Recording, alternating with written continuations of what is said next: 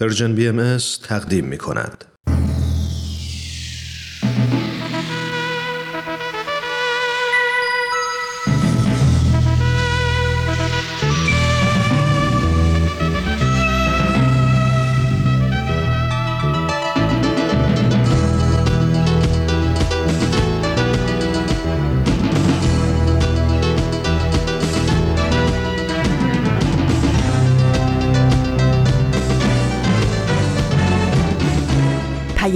دوست. برنامه ای برای تفاهم و پیوند دلها.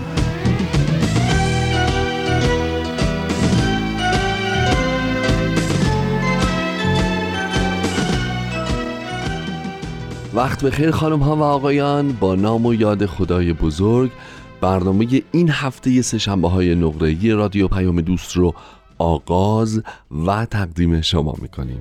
از اینکه این هفته هم مثل هفته های گذشته در سهشنبه روزی پنجم مرداد 1400 27 جولای 2021 همراه برنامه خودتون و من هومن عبدی هستید ازتون تشکر می‌کنم. مرداد رو بهتون تبریک میگم بالاخره دومین ماه از دومین فصل سال. فرا رسید و امروز در پنجم مرداد با هم همراه هستیم.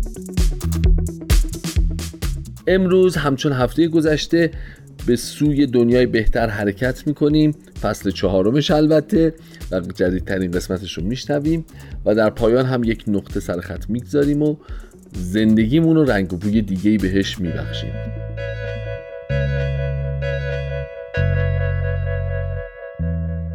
حد فاصله برنامه هفته پیش تا امروز با یکی دو تا از همکارای خوبم تو رادیو صحبت می‌کردم. برای این همکارا خیلی جالب بود که چطور شده که راجب سوژه ورزشی صحبت کردی و باری که و خسته نشی دلاور پهلوون واقعا چه کردی با ما؟ با گرم کن میای استودیو میری؟ اینجوریه دیگه ماجرا. آدیداس میپوشی با گرم کن واسه خودت حال می‌کنی میای و میری. بعد نظر این دوستان این بود که راجع به یک پدیده ورزشی جالب هم من باهاتون صحبت بکنم. ملاحظه کنید اولین کسی که گل رو در تاریخ فوتبال به ثبت رسوند به نظرم معلوم نیست. هیچ هم ثبت نشده. احتمالا نگاهشون مثل نگاه من بوده. پیش خودشون فکر کردن که خب حالا نشده که نشده. مثلا چه چیزی رو ما از دست دادیم؟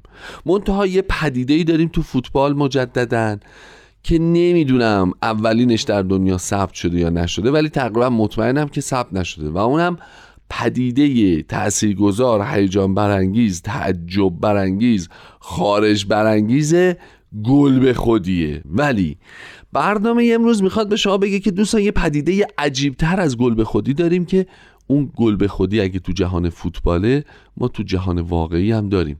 خیلی وقتا خودمون به خودمون گل می‌زنیم آیا در زندگی شخصی ما واقعا گل به خودی جایی داره؟ آیا یادتون میاد از مواردی که خودمون به خودمون گل زده باشیم؟ طبیعتا منظورم فقط در حین بازی و بازی فوتبال و مسابقه نیست تو زندگی واقعی آیا برامون پیش اومده که خودمون به خودمون گل بزنیم؟ راجبش فکر کنید تو این فاصله یه به سوی دنیای بهتر بشنویم بعد برمیگردیم راجبش باز با هم صحبت می‌کنیم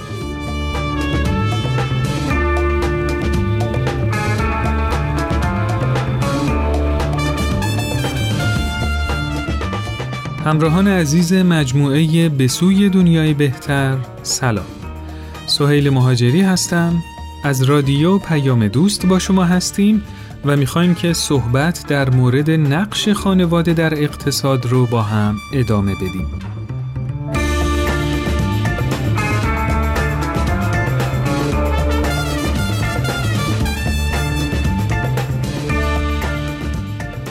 تو قسمت قبلی با هم از اهمیت نقش خانواده تو اقتصاد گفتیم و در ارتباط با اقتصاد خانواده هم گفتگو کردیم.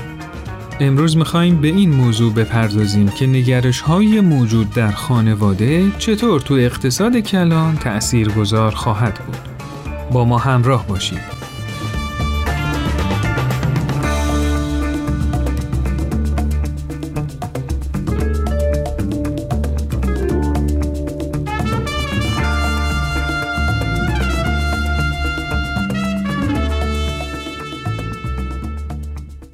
اساس اندیشه های اقتصاد مدرن تو دنیای ما بر اساس نظریه بازار آزاد و مفهوم دست نامرئی بنا شده.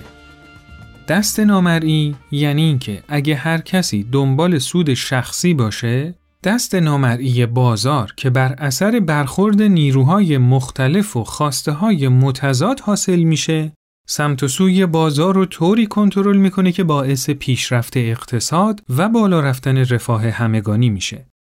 ریشه این تفکر تو تعریفیه که اقتصاددانای نئوکلاسیک از ماهیت وجودی انسان بیان کردن. از دیدگاه اقتصادی انسانها افراد منطقی هستند که همیشه سعی می‌کنن بهترین تصمیم رو برای عملکرد اقتصادیشون بگیرن. تو این نگاه شرط منطقی بودن، نگاه کردن نفع شخصی و پیشرفت مادی خود فرد تعریف شده. جالبه که بدونیم منشأ این مدل اقتصادی کتاب ثروت ملل از آدام اسمیت پدر علم اقتصاده که تو اونجا فقط یه بار به عبارت دست نامرئی اشاره میشه و آدام اسمیت میگه که به دنبال سود شخصی یک تاجر نوعی توسط دست نامرئی به سوی ارتقای هدفی راهنمایی میشه که جزئی از نیت او نبوده و این هدفی که قسمتی از نیت نباشه همواره برای جامعه بد نیست. توجه کردن به این جمله و البته کتاب مهم دیگه از آدم اسمیت به نام نظریه تمایلات اخلاقی نشون میده که خود آدم اسمیت هم اعتقاد خیلی قرص و محکمی به درست و صحیح انجام شدن امور و نفع همه مردم با وجود مکانیسم دست نامرئی نداشته. خب حالا این حرفا چه ربطی به خانواده و نقشش تو اقتصاد داره؟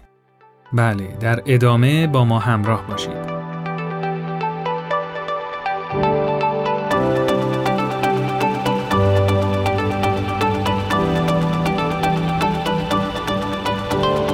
سلام ماریا هستم. من رو با گزارشگر این هفته همراهی کنید.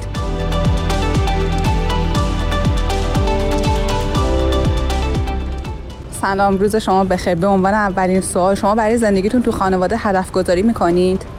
برای تامین هزینه ها واسه خریدامون بله هدف گذاری می‌کنیم. بله قطعا برای بهبود روند زندگی یه سری اهداف مشترک تو خانواده وجود داره. مثل خرید خونه یا رفتن به یه سفر خانوادگی.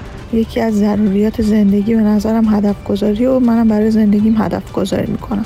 چقدر از اهدافی که دنبال می‌کنید مربوط به مسائل اقتصادیه؟ تقریبا قسمت قابل توجهی از اهدافم رو در بر می‌گیره. تقریبا نیمی از اهدافی که دارم مربوط به مسائل اقتصادیه. بخش عمده ای از اهدافمون مربوط به مسائل اقتصادیه به خاطر اینکه تا بخش مالی و اقتصادی قضیه تامین نشه خب نمیشه به سمت اون هدف حرکت کرد. شما برای بهتر شدن وضعیت اقتصادی خانواده برنامه ریزی می‌کنید؟ بیشک برنامه ریزی برای اینکه زندگی بهتری داشته باشی در همه خانواده ها مطرحه. بله برنامه ریزی می‌کنیم سعی می‌کنیم با کاهش هزینه های اضافی و پرداختن به ضروریات اقتصادی وضعیت اقتصادی خانواده رو ارتقا بدیم. بله همیشه. به خصوص تو شرایط موجود بیشتر هم شده. به نظر شما پیشرفت اقتصادیتون وابسته به پیشرفت اقتصاد کشوره و تا وضع مملکت درست نشه خانواده شما پیشرفت چشمگیری نمی‌کنه؟ بله مسلما تاثیر گذاره اگه یه اقتصاد یک کشوری پیشرفت داشته باشه همونطور مردم جامعه از حداقلیات یک رفاه نسبی برخوردار میشن. تنظیم وضعیت دخل و خرج خانواده یه بخشیش مربوط به وضعیت کلی کشور و اقتصاد کشور هست. ولی نه اینکه صرفا وضعیت اقتصاد کشور ملاک باشه. یعنی تو هر شرایطی تدبیر و برنامه ریزی و تلاش و کوشش خود آدم خیلی موثره. طبیعتا همینطوره. یعنی وقتی اقتصاد یه جامعه بیمار و ضعیفه بخش بزرگی از افراد اون جامعه هم با این وضعیت بد اقتصادی مواجه میشن. تا حالا به کاری که برای خانواده شما سودآور بوده و مشغولشی اینطور فکر کردی که چه سودی رو به اقتصاد کلان جامعه میرسونه و یا احیانا ممکنه آسیب برسونه؟ بله ولی به نظر من خیلی نمی‌تونه تو اقتصاد کلان جامعه تاثیری بذاره. کم و بیش میشه گفت بله. یعنی همه ما هر فعالیتی که داشته باشیم حالا هر چند کوچیک اما می‌تونه تاثیر خودش رو بذاره. چون من فکر می‌کنم مجموع این اثرات کوچیک می‌تونه تاثیرات بزرگی داشته باشه. توی حرفه من اون بخشیش که مربوط به مطالعات و برنامه ریزی ساخت و سازه که توی اون بخش میاد اولویت ها در نظر گرفته میشه. یعنی به جای اینکه سلایق فرد یا خواسته های فرد تو بخش خصوصی بخواد ملاک باشه نفع عمومی در نظر گرفته میشه. مثلا اصلاح زیرساخت های شهری. اون بخش به اقتصاد کلان جامعه بسیار سود میرسونه به خاطر اینکه از اطلاف انرژی جلوگیری می‌کنه. ولی اون بخشش که مربوط به بخش خصوصیه و هر کسی فقط با توجه به توانایی مالی خودش دست به ساخت و ساز می‌زنه نه لزوما. دیگه از برنامه های اقتصاد کلان خارج میشه. اینکه تا چه حد آسیب رسانه رو نمی‌دونم ولی فکر می‌کنم که بخش خصوصی خیلی سود رسان نیست.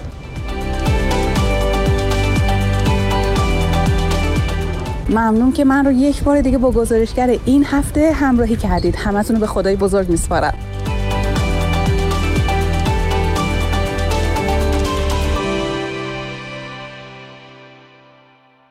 خب دینا جان هم تشریف آوردن. همونطور که تو قسمت اولم گفتم تو این بخش دینا جان مطالب مفید و یا آمارهای مربوط به موضوع هر قسمت رو برامون جمع آوری می‌کنه و اینجا با همون به اشتراک می‌ذاره. دینا جان سلام خیلی خوش آمدی سلام خیلی ممنون بله سوال همونطور که تو برنامه قبل گفتم امروز می‌خوام بعضی از آمارای مربوط به خانوار رو براتون بگم شاید بعضی از اونا تو تصمیم گیری های اقتصادی خانواده کمک کنه. بله. اول براتون از پاکت بوردین فیگرز بگم نشریه‌ای که اکونومیست چاپ می‌کنه و این آمار مربوط به سال 2016. اون موقع تعداد کل خانوارای ایران 24 میلیون و 300 هزار بوده و ایران رتبه 17 هم تو دنیا از لحاظ تعداد خانوار داشته. متوسط تعداد خانوار که بود یا حجم خانوار هم بهش میگن 3 و 3 دهم بوده. طبق آمار مرکز آمار ایران این عدد تو دهه های قبلی بزرگتر بوده و رفته رفته با تغییر سبک زندگی و میزان فرزند آوری خانواده های ایرانی کوچیکتر شده و به این عدد 3 و 3 دهم رسیده. حالا می‌خوام یه کمی از هزینه های خانوار بگم شاید به درد کسایی که تو فکر تشکیل خانواده هستن بخوره و بتونن برنامه‌ریزی درستی برای چالش های اقتصادی زندگی مشترکشون داشته باشن. اول اینو بگم که ایران کشور ارزونیه و هزینه های زندگی تو ایران در مقایسه با کشور دیگه خیلی پایینه. واقعا پایینه؟ بله هزینه ها پایینه ولی خب درآمدم خیلی پایینه. حالا اجازه بدید میگم خدمتتون. ببین سوهل همین نشریه اکونومیست تحقیق کرده و هزینه های یه زندگی رو تو نیویورک و ایران البته زندگی که از نظر سطح رفاه نزدیک به هم باشه. مقایسه کرده و گفته ایران سطح هزینش نصف آمریکاست. از این نظر ایران نهمین کشور ارزون تو دنیاست.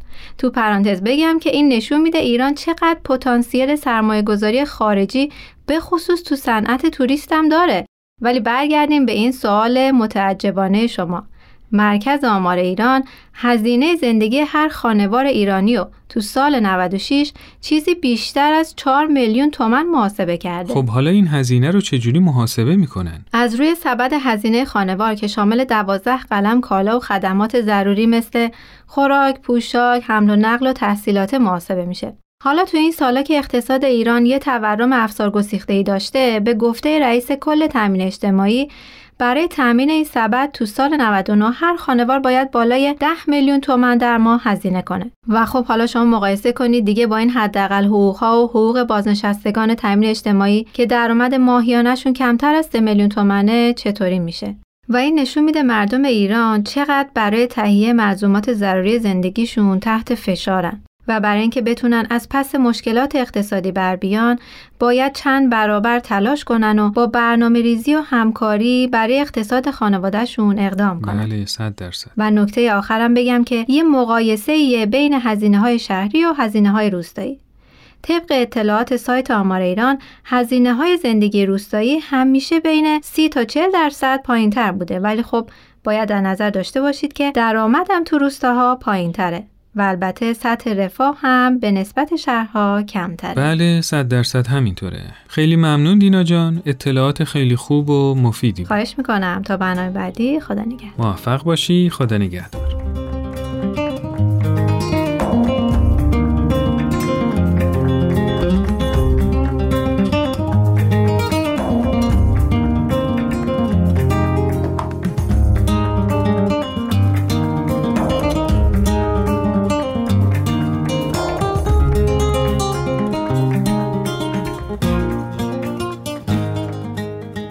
بشر با تمام پیشرفتایی که تو علم و تکنولوژی داشته هنوز نتونسته فقر رو از بین ببره و فاصله طبقاتی رو کم کنه. این ناکارآمدی از دیدگاهی نشأت می‌گیره که تو اون نفع شخصی اهمیت زیادی داره و مهمترین ارزشی که به جامعه القا میشه پیشرفت اقتصادی فرده. حالا شما فکر می‌کنید که خانواده چه نقشی رو می‌تونه تو توسعه ارزشهای انسانی و روحانی بازی کنه تا مشکلات اقتصادی ریشهکن بشه.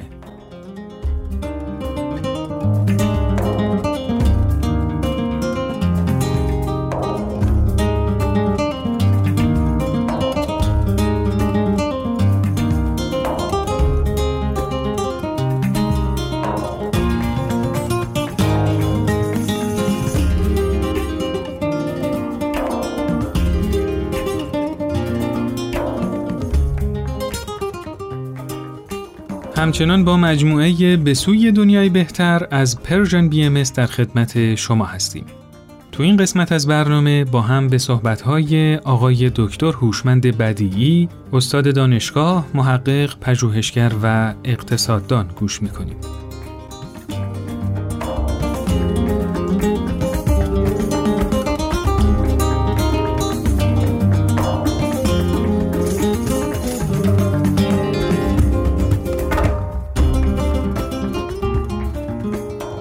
شنوندگان عزیز برنامه به سوی دنیای بهتر سعادتی است که بار دیگه با شما هستم و صحبتمون رو درباره نقش مهم خانواده در اقتصاد ادامه بدیم. در این بخش می‌خواهیم ببینیم چه خصوصیاتی در این واحد خانواده وجود داره که اگر به بازار کار انتقال پیدا بکنه باعث ثبات بیشتر اقتصادی خواهد شد. و بهتر می‌تونیم با بحرانهای اقتصادی ارز کنم که مقابله بکنیم. در این بخش کوچک جامعه یعنی واحد خانواده بچه ها با اصل مهم شراکت آشنا میشند. شراکت و یا تقسیم منابع بین اعضای خانواده به طور منصفانه از ویژگی های اساسی به شمار میاد. این رویکردی است روشن و واضح که اهمیت دادن به دیگران و کمک به اونها یکی از واقعیت های زندگی است و این از خانواده شروع میشه. وجود شراکت و همکاری و سایر فضایل اخلاقی و توجه به اونها همه اعضای خانواده رو قادر می‌سازه که بر مشکلات خودشون پی ببرند و قادر به حل اونها هم باشند. مثلا نگاه کنید به اصل فداکاری.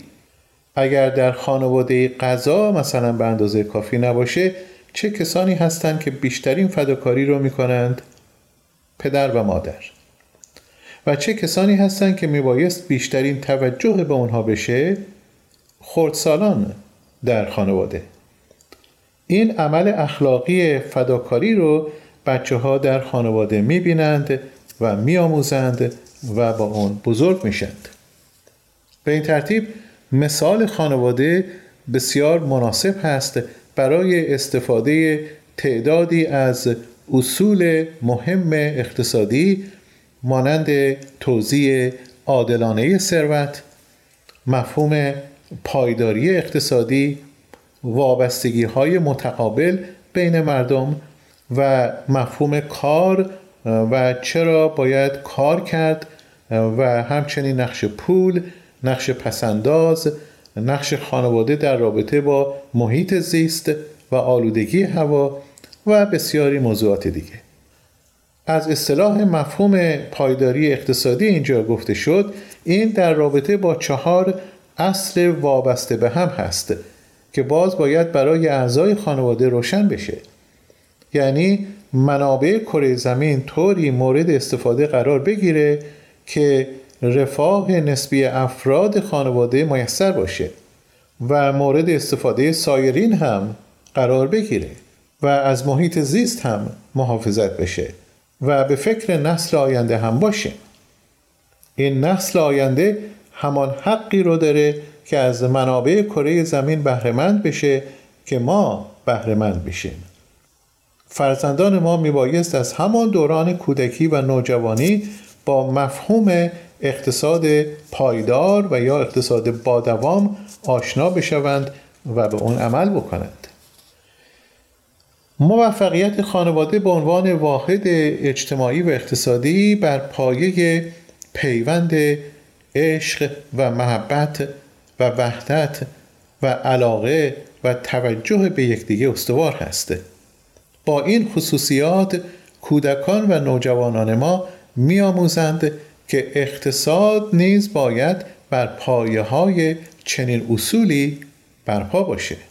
و اگر این واحد کوچک اجتماع قادر هست چنین اصولی رو با موفقیت در بین اعضای خود اجرا بکنه پس صدها و هزاران خانواده که جامعه بزرگتر رو تشکیل می‌دهند باید چنین اصولی درش قابل اجرا باشه.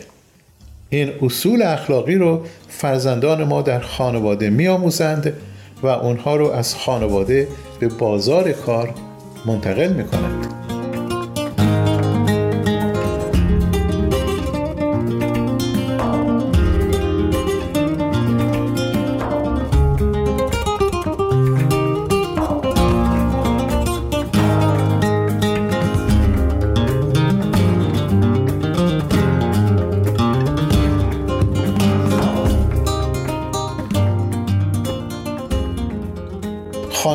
که اصول محبت و اعتماد و خدمت و فداکاری رو به کار می‌گیره می‌تونه نیازهای گوناگون هر فردی در خانواده رو حتی با منابع محدود تأمین بکنه.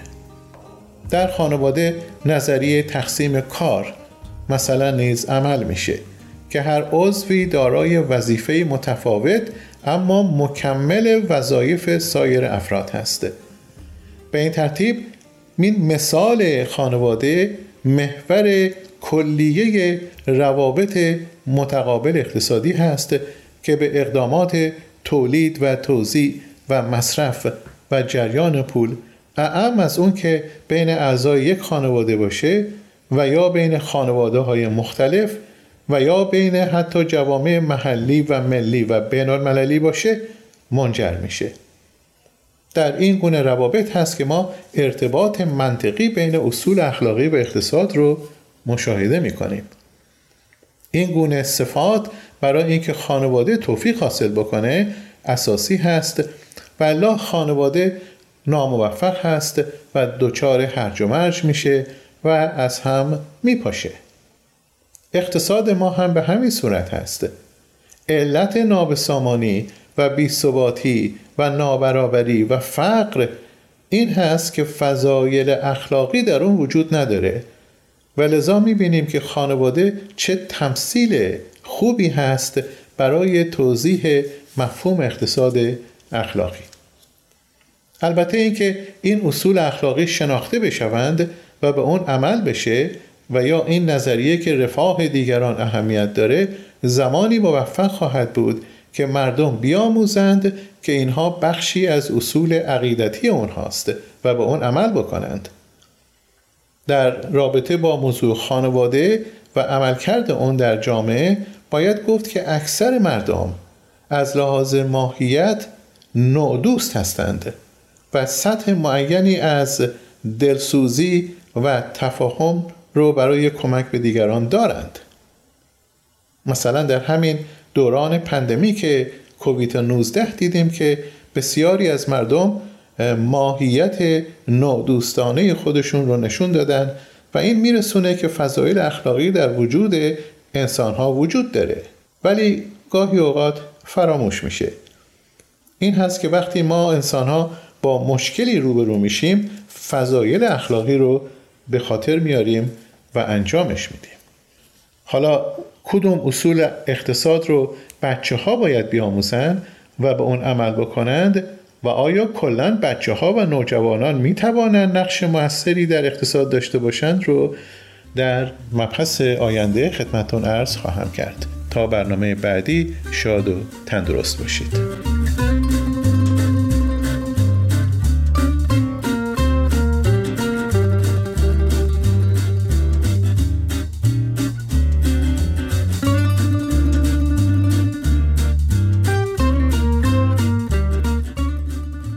دنیای امروز ما بیشتر از هر زمان دیگه‌ای به ترویج ارزش‌های همکاری و همیاری نیاز داره.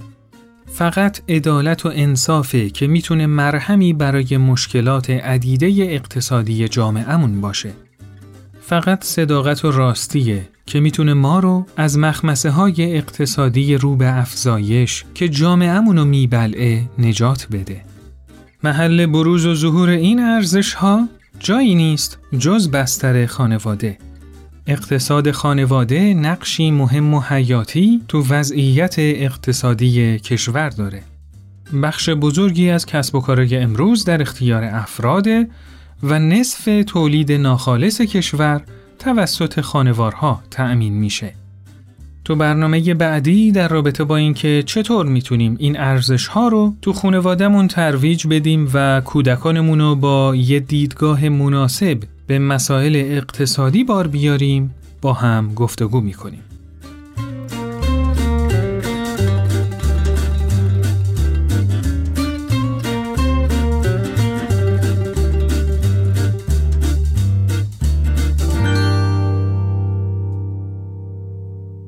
خب به انتهای این قسمت از برنامهمون رسیدیم. امیدواریم که این برنامه براتون مفید بوده باشه.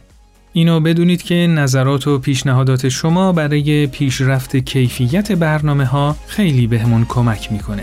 پس با شماره تلفن 201 240 560 2414 از طریق واتساپ و تلگرام و البته آیدی ارتباطی at sign Persian BM Contact در تلگرام با ما در تماس باشید و نظرات خودتون رو برامون ارسال کنید. این رو هم بگم که شما می‌تونید از طریق کانال تلگرام، وبسایت و صفحه اینستاگرام Persian BM و اپلیکیشن های پادکست خوان به این برنامه گوش بدید و اگه از برنامه خوشتون اومد حتما به دوستاتون معرفی کنید. ضمنا می‌تونید این برنامه رو subscribe کنید تا به محض آپلود کردن قسمت جدید با خبر بشید. و اینکه یادتون نره که به برنامه هایی که گوش می‌کنید حتما امتیاز دلخواهتون رو بدید. تا برنامه بعدی روز و روزگارتون خوش و خورم.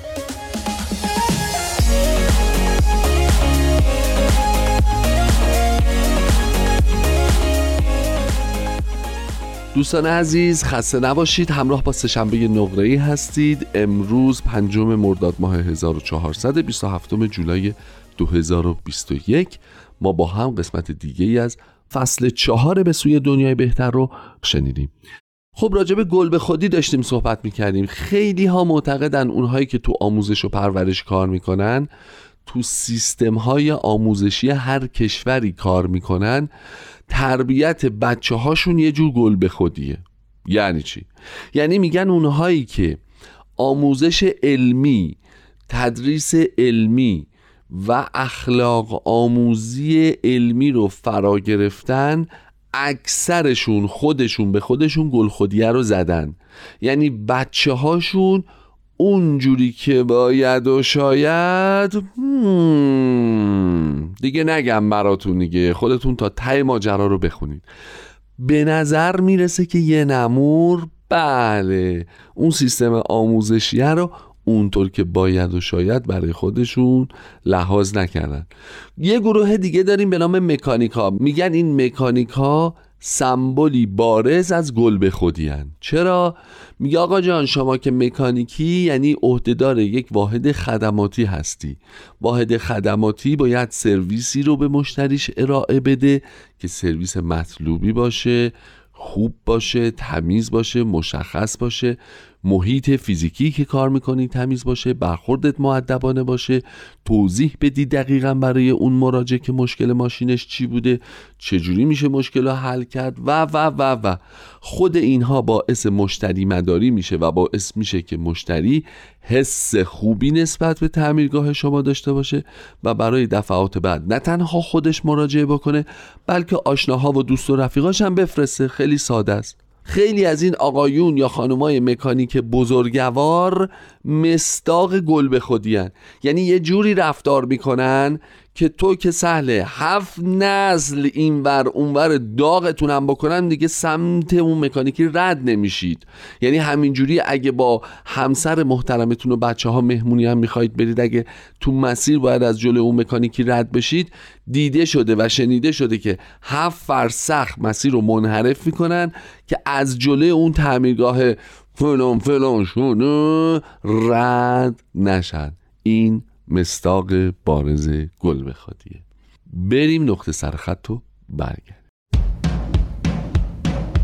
نقطه سرخط برنامه ای از نوید توکلی.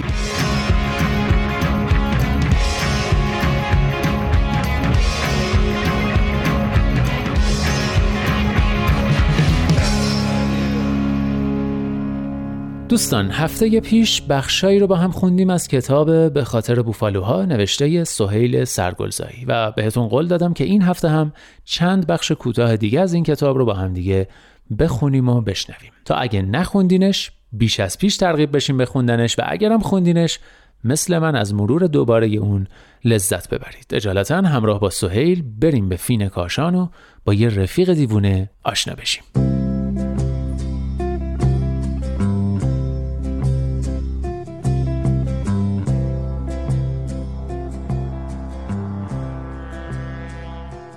هر وقت کاشان میام یه سر به فین می‌زنم.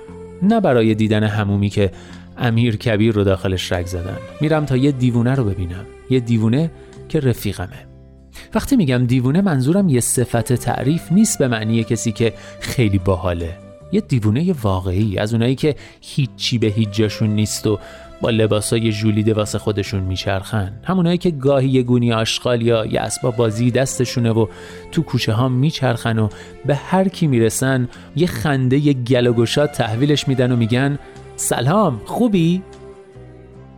دوست دیوونم رو اولین بار توی یه کافه روبروی فین کاشون دیدم اومد سمتم و گفت قلیونش خوبه؟ هوا تو دارن؟ یکا صداش رو بلند کرد و رو به صاحب مغازه داد زد. این رفیق منه. هواشو داشته باشین.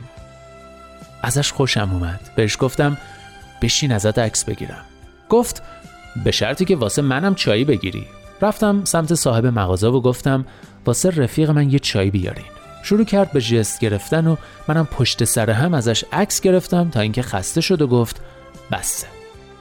عکس رو نگاه کردم و دیدم هیچ کدوم به دلم نمیشینه. گفتم بذار یه عکس دیگه بگیرم. گفت اصلا برای چی عکس می‌گیری؟ گفتم آخه تو خیلی خوش تیپی. زد زیر خنده و پشت سر هم گفت مزاح می‌کنی من می‌دونم. حالا هر وقت میرم کاشان واسش یه هدیه می‌خرم و یه قلیون باهاش می‌کشم. شده یکی از همیشگی هام فکر می‌کنم منو نمی‌شناسه اما دیدنش یکی دیگه از آینهای مذهبی مخصوص منه. توی رفتارش یه چیز سرکوب شده از من هست. چطوری بگم؟ سخت توضیح دادن این چیزا. یه چیزی مثل همون آرزوهای توی انباری که وقتی می‌بینی توی یه نفر دیگه که لیاقتش رو داره محقق شده کیف می‌کنی. انگار وقتی فریاد می‌زنه این رفیق منه جوری که صداش به دوتا کوچه اونورترم می‌رسه منم دلم می‌خواد فریاد بزنم تو هم رفیق منی و دوستت دارم. جوری که صدام به دو تا کوچه اونورتر برسه. اما نمی‌تونم. یعنی می‌تونم ولی نباید این کارو بکنم. من یه دیوونه واقعی نیستم و جامعه به هم مجوز این برخوردار رو نمیده. من اجازه ندارم همینجوری به یه آبر بگم هی یارو چقدر تو خوشگلی؟ بعد رو کنم به آبرهای دیگه و داد بزنم. این خوشگل رفیق منه. هواشو داشته باشین. شاید هم اجازه دارم و خودم این کارو نمی کنم به هر حال وقتی دوستم هر کجا که عشقش می‌کشه داد و بیداد می‌کنه قند توی دلم آب میشه. اون یه آزادی ناب داره که حتی ژان ژاک روسو هم نمی‌تونه راجع بهش هیچ رساله‌ای بنویسه. اگه به من بود می‌دادم مانیفست کلاسیک لیبرالیسم رو رفیقم بنویسه. دانشمندا میگن چیزی که رفیق من رو این شکلی کرده داشتن یک کروموزوم اضافه است. شاید این کروموزوم اضافه همون کروموزومیه که آزادی رو حمل می‌کنه و ما بدبخت هایی که عاشق آزادیم هیچ وقت واقعا مزش رو نمیچشیم. ما فقط 46 کروموزوم داریم.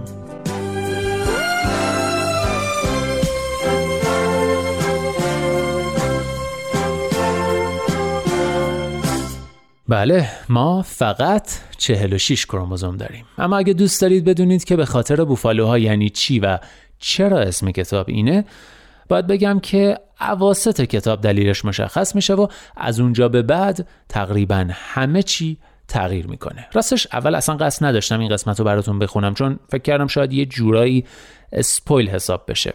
اما بعد دیدم خود سهیل سرگلزایی همین قسمت رو به عنوان معرفی کتابش تو کانال تلگرامش منتشر کرده. پس با خودم گفتم چرا که نه؟ سهیل جایی توی مسیر با دختری آشنا میشه به اسم آیدا که راهی جزیره هرمزه. مکالمه سهیل و آیدا تو فصل 17 هم یکی از جذابترین بخش های این کتابه. بشنوید.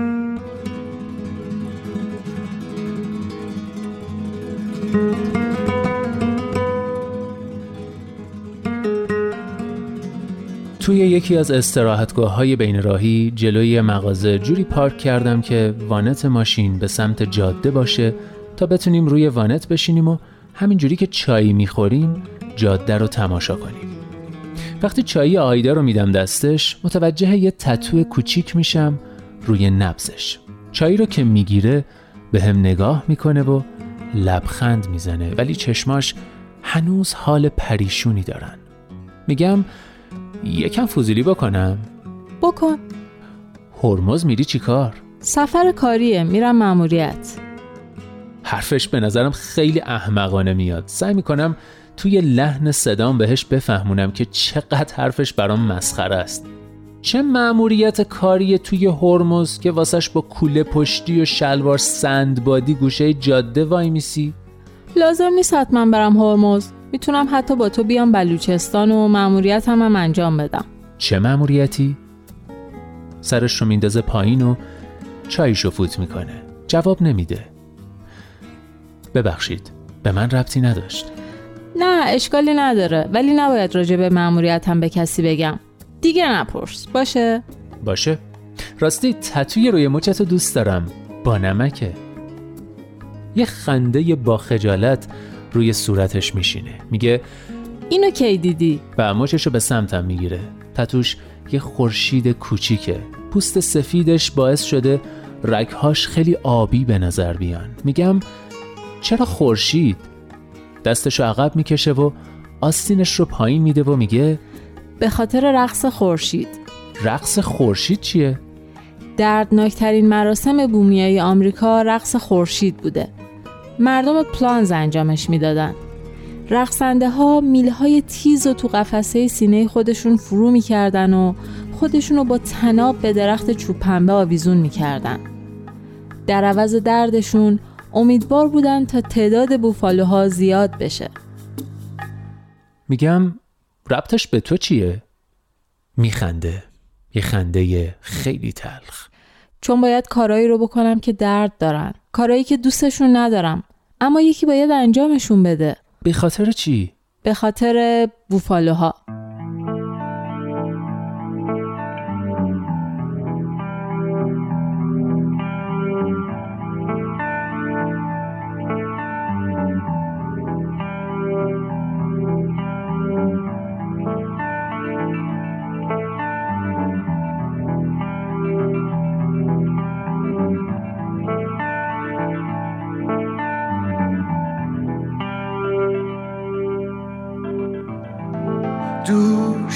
دوش گیسوی تو را ریخته دیدم بر دوش. خاطر شفتم امشب ز پریشانی دوش. عجب از رشته عقلی که نپیچد در پا. زانسی از سلسله گیسو که تو داری بر اگر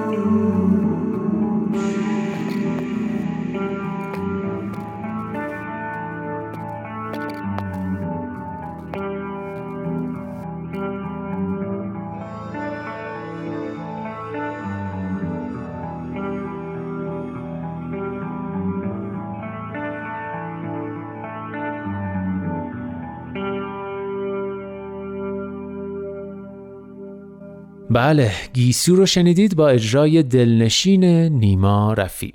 نیما رفیع به نظرم یکی از هنرمندان کم نام و نشان اما درجه یک موسیقی آلترناتیو ایرانه که این آهنگ رو همراه با داریوش آذر ساخته. پس همینجا به نیما رفیع به داریوش آذر و به همه موزیسین های ای که شخصا از گوش دادن به آهنگاشون واقعا لذت می‌برم.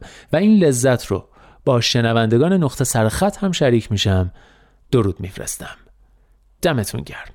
بله دوستان ما راجع به دو تا مثالش صحبت کردیم. راجع به محیط زیستی ها میشه صحبت کرد راجع به کارمندان فروش یا کارمندان CRM واحد خدمات پس از فروش مشتریان میشه صحبت کرد. راجع به رفتار سازمانی کلی میشه صحبت کرد که چطور ما باعث گل به خودی میشیم. راجب راجب پرستارها بعضی از پرستارها میشه صحبت کرد و راجب زندگی خودمون میشه صحبت کرد که چطور میریم یه کاری رو یه رشته ای رو یه درسی رو می‌خونیم و قراره که تو اون حوزه پیشرفت بکنیم ولی یه کارایی تو همون حوزه می‌کنیم که به خودمون انگار گل زدیم. در روابط اجتماعیمون میشه تعریفش کرد در روابط خانوادگیمونم میشه تعریفش کرد. بهش یه ذره بیشتر لطفا فکر کنید و ببینید آیا تا حالا شما خود شما گل به خودی زدید یا نه؟ و اگه زدید چجوری میشه جلوی این گل به خودی ها رو تا آخر گرفت؟ امیدوارم که تو این زمینه کامل و موفق باشید. دوستان خوبم وقت برنامهمون به پایان رسیده. شما رو به خدای بزرگ میسپارم تا هفته آینده. خدا نگهدارتون.